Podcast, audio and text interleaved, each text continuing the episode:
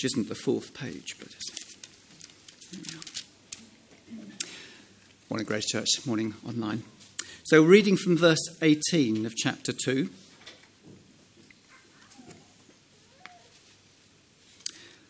The Lord God said, It is not good for the man to be alone. I will make a helper suitable for him. Now, the Lord God had formed out of the ground all the wild animals and all the birds in the sky. He brought them to the man to see what he would name them.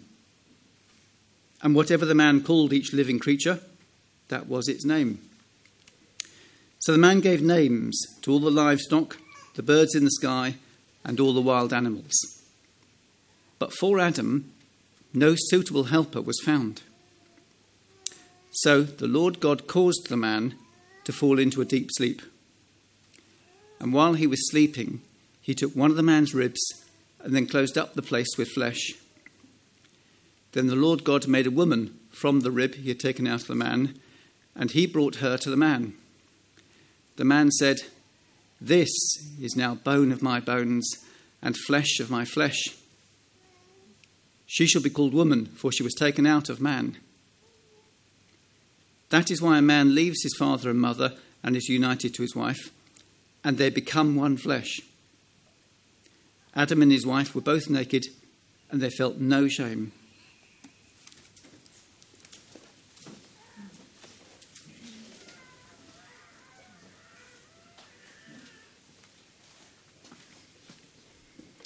Thanks, Martin. Uh, well, I'm probably about to say something that you'll disagree with. Uh, I'm probably about to uh, say something that will remind some of us of hurt. I'm probably about to say something that uh, our culture certainly won't like and will be closely linked to some of these situations. But I hope I'm also going to say something from God's word that uh, brings us hope and shows us God's beauty. So let me pray as we begin. Heavenly Father, we thank you for your word, and wherever we stand with you today, we pray that you'd open our hearts to hear from you. We pray as we uh, deal with some contentious issues and look at some joyful issues, we pray that you would speak to us and change us. Show us where we, there is need for repentance and your grace. Show us where there's need for correction.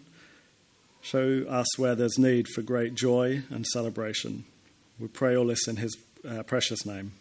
Amen. The problem of being alone. Uh, I contacted my brother. Most of you know him as Crazy Uncle Ben. Um, uh, I contacted him last week about this passage. Uh, he's single himself, and he, he's even writing a book about singleness from the Bible. Uh, here is how our interactions went on WhatsApp. What should I say for singles at the beginning of a sermon on Genesis 2:18 to 25? Uh, open brackets, marriage. He replied in capital letters and with about 10 exclamation marks, It is not good to be alone. And I replied, Cool, thought so, just checking. Uh, there are uh, a couple of unhelpful things we can think when we read uh, this passage, particularly verse 18. The first is that it's not good to be single, and the second is that marriage will fix all of your problems. I got a bigger laugh for that one. Uh, so, what does verse 18 mean? Have a look in your passage, chapter 2, verse 18. The Lord God said, It is not good for man to be alone. I will make a helper suitable for him. On first reading, it might sound like the, loneliness is the problem here uh, for Adam. And if that's the case, then yes, marriage is going to tick that box according to this passage. If the solution uh, if the solution is marriage and the problem is loneliness, then fine. Uh, but you'll be pleased to know uh, Crazy Uncle Ben sent me a chapter from his book. I don't know if it'll ever be published, but I'll let you know if it is. Uh, that was far more helpful than his WhatsApp message. Uh, and he points out, with the help of Christopher Ash, uh, a well known theologian, that solitude uh, in a loneliness sense can't be in view in this verse. Otherwise, if it's just all about loneliness, then a woman is not the necessary or even the obvious solution to uh, loneliness. A second human male would tick that box. Uh, even man's best friend, perhaps, a dog. I put that bit, bit in, not him. Uh, in fact, this is one of the arguments that it's loneliness in view here that the liberal church uses to accept same sex marriages. If the primary good of marriage is that it provides companionship, then same sex partnerships tick that box, don't they? They provide a companion. But as we're going to see, a woman is given to Adam, and she complements, she adds, she helps, she brings something different, and that is what is key here. Uh, in fact, the phrase a helper suitable for man even implies uh, that loneliness or solitude cannot be the fulfilling nature of a woman because she is deliberately different. Uh, the phrase literally means she's uh, an opposite to him, in the sense that a woman was created to complement, to help, to add, to bring something that the man was lacking or needing. Uh, so, woman is not the fix for loneliness but a fix for something another man could not have brought to the table. Uh, so, what is then? What is not good uh, for Adam that is resolved by bringing a complementary person, a woman, for the man? Uh, well, the clue is actually uh, we've seen it already in Genesis in God's design for mankind. We saw it a couple of weeks ago. Uh, just flick back to chapter 1, verse 28. Uh, I don't think it's on the screen. And God says this God blessed them and said to them, Be fruitful and increase in number, fill the earth and subdue it. It's not good for man to be alone if the mandate for creation for mankind is to fill the earth. He's going to need a compatible, complementary helper to procreate, to fill and subdue the earth. And in that context, for a man to be alone, it's clearly not a good thing, is it?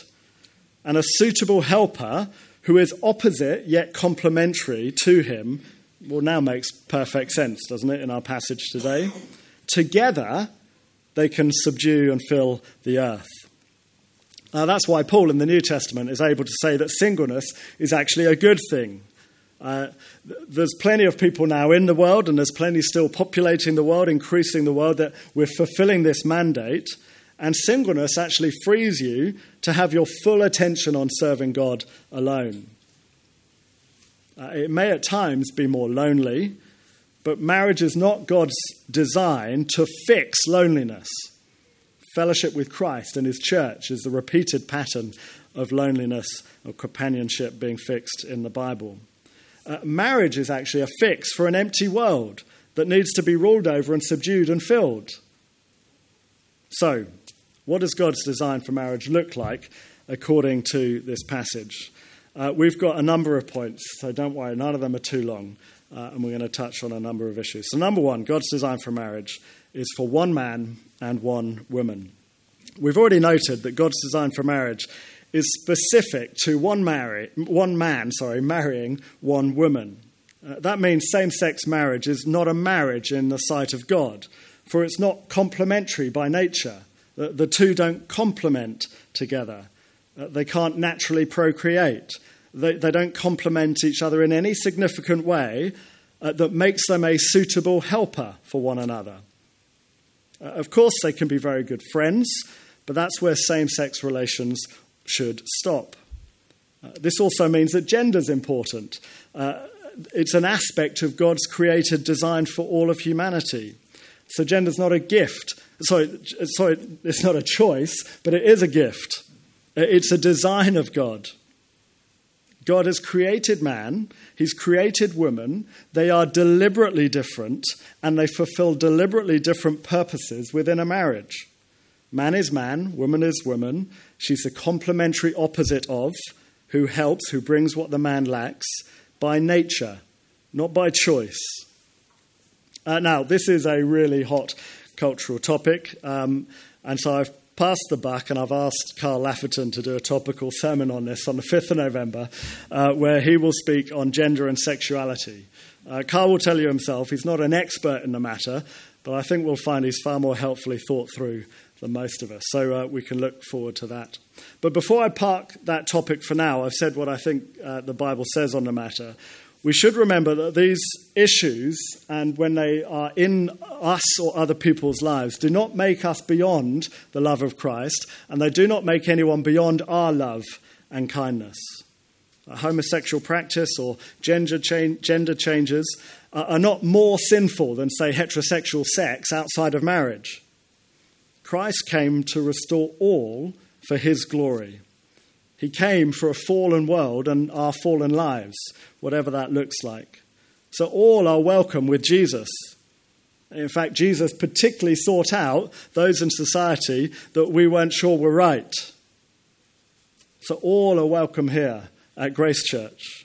All should be welcome in our lives because all of us are sinners and need the Spirit of God to change. So, number one, God's design for marriage is for one man and one woman. Secondly, marriage is complementary and equal. Uh, verse 18 again, the Lord God said, It is not good for man to, to be alone. I will make a helper suitable for him. Or verse 20, so the man gave names to all the livestock, the birds in the sky, and all the wild animals. But for Adam, no suitable helper was found. Uh, we've already thought about how the root emphasis of this phrase, help, helper suitable, has a sense of opposite to him.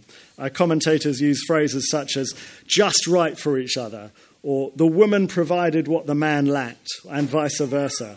Together, they are complete. Now, of course, that is true sexually for pro- procreation, as we've discussed. Uh, and that seems to be the main view here. Uh, but we also see it develop in other aspects, as we'll uh, look at in a minute. And then we see that developed all the way through Scripture. But on this point, it is very important that we understand complementary roles to not mean unequal worth. Uh, far from it, in fact. Uh, for example, the same word, word for helper used for the woman here is also used of God in the Bible in a few places. So, Psalm 33, verse 20 on the screen We wait in hope for the Lord. He is our help, same word, and our shield. Uh, a woman is far from a insignificant add-on or, or a lesser partner. Uh, we would never lower God's worth because he helps us. In fact, quite the opposite, wouldn't we? Uh, Matthew Henry even sees this, uh, he's a, an old commentator, sees this complementary and equal nature of husbands and wives, even in the creation of Eve from the man's rib. He writes this. Uh, he writes, Woman is, and the rest is on the screen, not made out of man's head to top him, not out of his feet to be trampled upon by him, but out of his side to be equal with him, under his arm to be protected and near to his heart to be beloved. Uh, perhaps he's reading a little bit too much into the rib, but it expresses the biblical ideal for marriage, doesn't it? Equal, yet with different complementary roles. So, do we respect uh, our equal worth? Do we value our husbands or do we value our wives? Uh, it's not okay to think ourselves as better than the other or, or of more value than the other. You complement each other perfectly. Adam, having searched through all the land, looking at all the animals, he's ruled over them by naming each one of them. He's in charge of the animal kingdom. He at last receives Eve from the Lord God Himself, another creature to be looked down upon. No, rather, verse 23 the man said, This is now bone of my bones and flesh of my flesh. She'll be called woman, for she was taken out of man. Uh, it's the first ever lo- love poem. I don't recommend it writing on your Valentine's card, but it, it captures the captivation that Adam has with this new woman, doesn't it? Not the same, but equal and wonderful. Flesh of my flesh. So, next, number three. Husbands, your wife comes first. Now, of course, it's easy to look after number one, isn't it? Uh, but God's design for marriage is not for husbands to look to their own interests, but to their wives first. Have a look at verse 24 again. We're taking a lot from this verse today. Uh, that is why a man leaves his uh, father and mother and is united to his wife, and they become one flesh. Men, we leave our doting mothers and the bank of dad and we move out and away and we look after instead uh, our wife. she comes first. We come from a position where we may well feel like number one, and we go to a position where someone else is now number one. We unite with our wives instead. Uh, we need to break our dependency and our, and our desires towards our parents and give our all to our wives. It's a picture that goes deep into the whole of marriage. Uh, Paul shows it like this in Ephesians 5, verse 28 to 31. In this way, husbands ought to love their wives as their own bodies. He who loves his wife loves himself. After all, no one ever hated his own body, but they feed and care for their body, just as Christ does the church. For we are members of his body. For this reason, a man will leave, and here he quotes the same passage in Genesis, will leave his father and mother and be united to his wife, and the two will become one flesh. Uh, that means we put our wives first when we spend our money, or, or, when we decide what hobbies we do, or how we use our time on Saturday, or how we worship the Lord together as a family. Are we therefore and serving our wives before our own needs? Have we left and cleaved? Or do we, you know, deserve our time and our toys and our freedom? Uh, God's design is not for husbands to put themselves first, but to put their wives first. And that's not easy to do, but it is essential. Uh, most conversations I've had with men about marital problems can be boiled down to this sort of unwillingness on the husband's behalf to sacrifice more and more for their wives, because they just don't think it's fair. Uh, the point of love is that it puts the other first, uh, not that we only pay the other back if they've paid us rightly. No, our duty is to serve our wives always and regardless, just as Christ did for the church, where he actually laid down his life in love for an undeserving people. I'm not suggesting wives are undeserving. Uh, the old marriage vows used to say, uh, and some of us here will have said them, that, we, that husbands, you are to worship your wife. Uh, simply meaning we put our wife's needs before our own under God. Now, wives, you're thinking this is pretty good, hey? Um, number four, wives, your husbands come first. Uh, it's amazing how, when you say it that way round, and that's why I did number three before number four, how chauvinistic that sounds uh, when you put it this way round. But remember what we've just said to husbands and what our role is it's to serve his wife before himself, to worship you. But it's not a license for wives to abuse your husband's love. Uh, the flip side is that your role in God's design for marriage is to trust your husband and to, uh, to lead you as a family. Uh, this is a recurrent and consistent theme in the Bible where husbands have headship within a marriage. And we're going to see it in this passage in a minute, the foundations for it, which models men having headship also in the church. It's why we have male elders here as a church. But the foundations are here. Uh, so, uh, 1 Corinthians uh, says this 1 Corinthians 11, verse 3.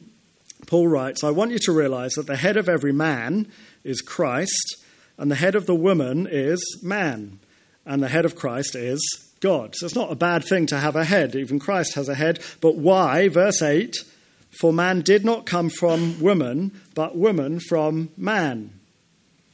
This sort of being first in time in creation it's the same argument Paul uses uh, later in Timothy when he instructs that women are not to teach men with authority over them. And he gives the same reason 1 Timothy 2, verse 13. Why? For Adam was formed first from Eve. Uh, it's, this is not a punishment, this is a beautiful design by God, where husbands serve their wives by putting them first and leading. And women put their, uh, sorry, wives put their husbands first by accepting their leadership. And we see the first glimpse of this loving design uh, as Adam leads with some sense of authority as he names the woman, just as he named the animals, but in a way that is clearly exalting and loving towards his new life. She's flesh of my flesh. I'll name her woman. Now, all this does not mean that wives stay silent in marriage, uh, but it may mean you choose to respectfully trust your husband's decisions when you can't agree, for example. It does not mean that wives should accept violence or unfaithfulness without speaking up and seeking help. But it does mean, just as your husbands do not only put their wives first when you behave well, so too in your submission to your husband, it's not based on your husband's good behavior. Uh, the old marriage vows used to say, and some of us would have said it, that wives are to obey your husbands.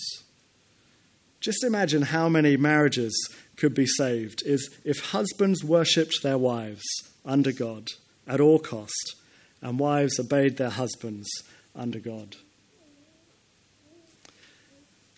Number five, uh, marriage is permanent. Uh, verse 24 again. This is why a man leaves his father and mother and is united to his wife, and they become one flesh. Uh, the word united means literally to stick, although saying the man leaves his parents and is stuck with his wife doesn't quite have the same ring to it. But the point is clear marriage is for life, it's stuck, it is permanent. Uh, you don't leave your parents and then leave your wife and find another one and move on again.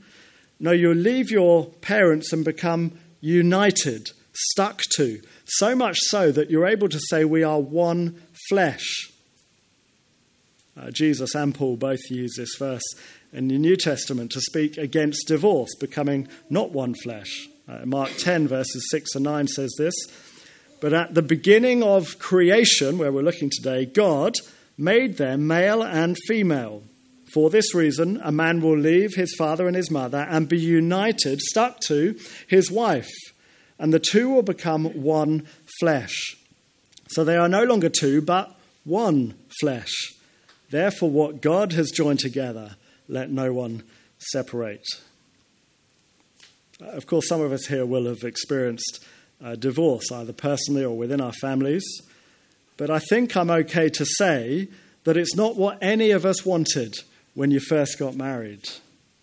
A divorce is not God's design for marriage. His design is that it is permanent. And as such, divorce is always going to be painful and complicated and very messy. And it only happens after a colossal failure of trust or abuse or unfaithfulness. Uh, divorce is permitted in the Bible in extreme circumstances. Normally, adultery, uh, or what the uh, 1500 reformers called abandonment, which includes abuse. But it's not God's design. It's not to be taken quickly or lightly, even in very difficult marriages. Uh, remarriage is also not normally permitted in the Bible, again, except in the case where the other party has committed adultery or abandonment. Uh, and it all comes from this being one flesh. It's not straightforward to untangle one. You can't just move on without harm and damage. If you're in a difficult marriage, uh, then return to the promise of God that you are one flesh in Him. And like sticking two pieces of paper together, if you tear them apart, it's not going to get better.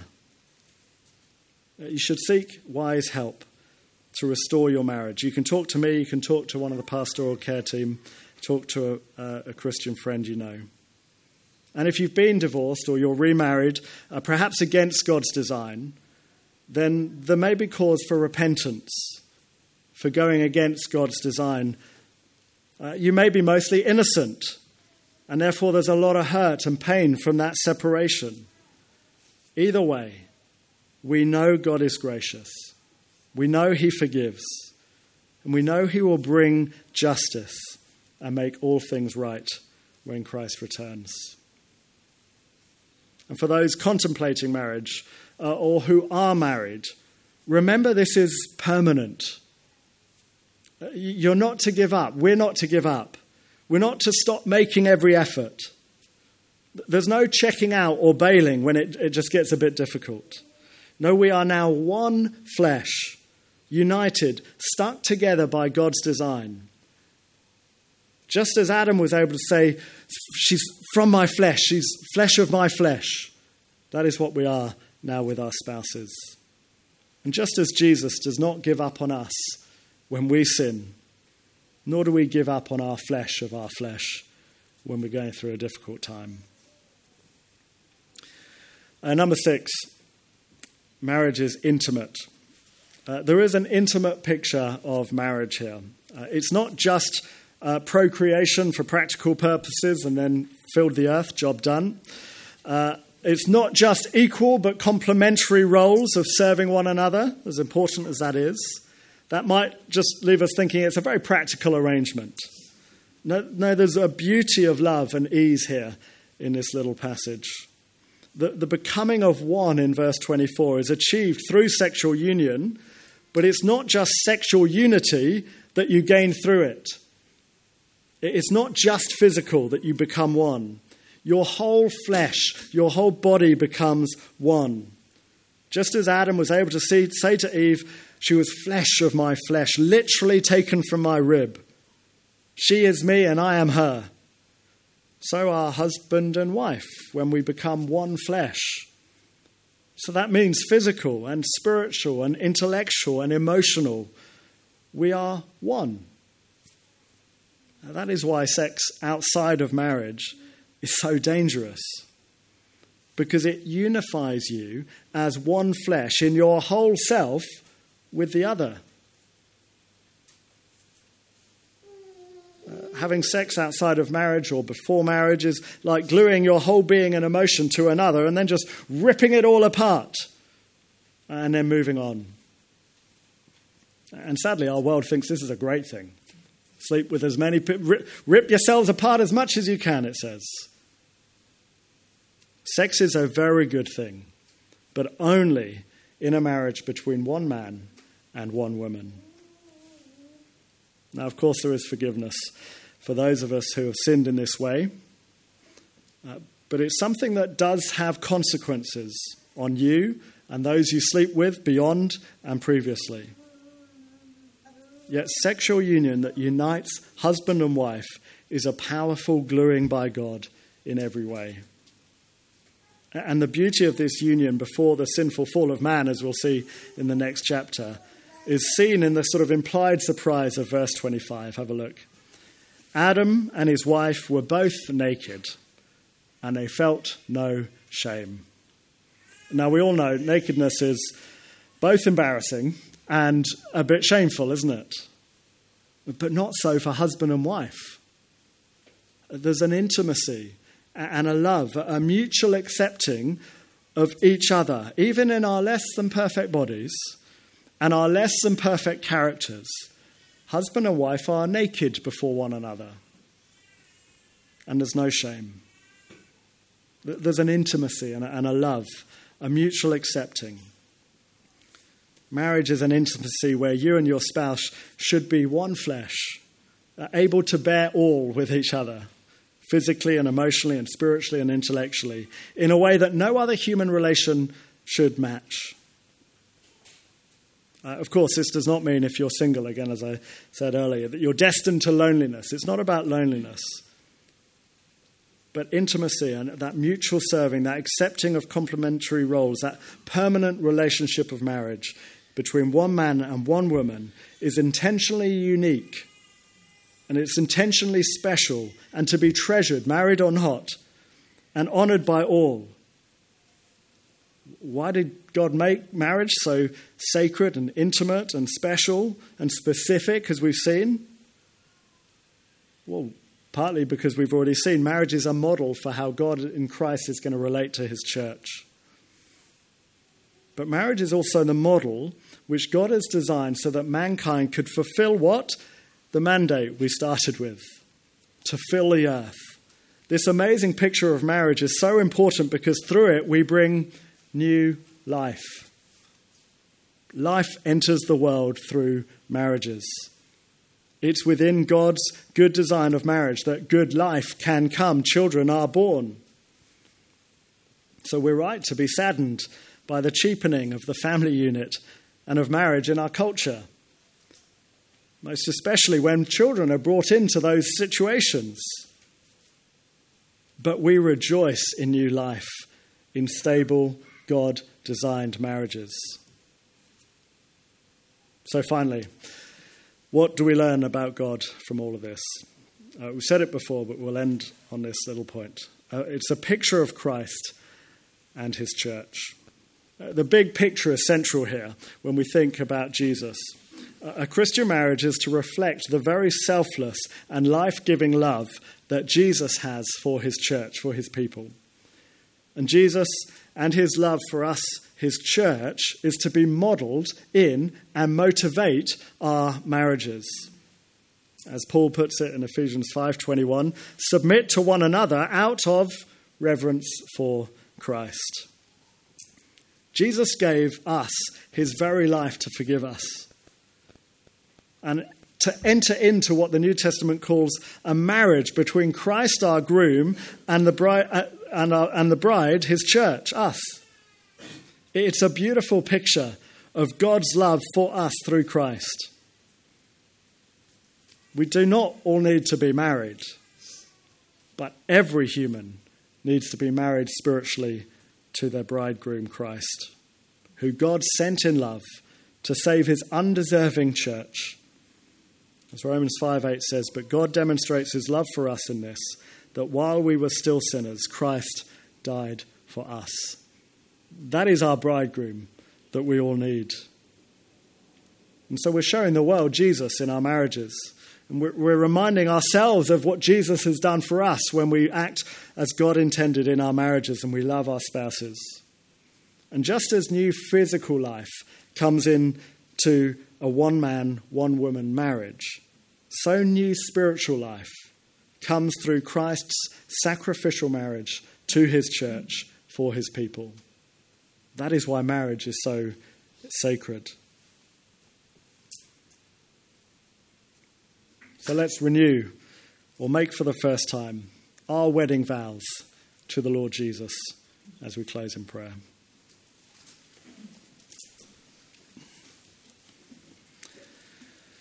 Our Lord and Heavenly Father, we thank you for giving us our bridegroom, the Lord Jesus. We accept his free grace and mercy through repentance and faith in him. Humble ourselves so that we can know and enjoy you forever. We thank you for the marriages here at this church. We pray that you would help and strengthen them, that we would put one another first and seek to model a love of Christ. For those of us from difficult marriages or divorces or remarriages, we pray that you would give us peace. May we come to you in repentance where that is right, and may we come to you for joy, for you are our true bridegroom. For each of us, may we glorify you as we seek to serve you in Jesus' name. Amen.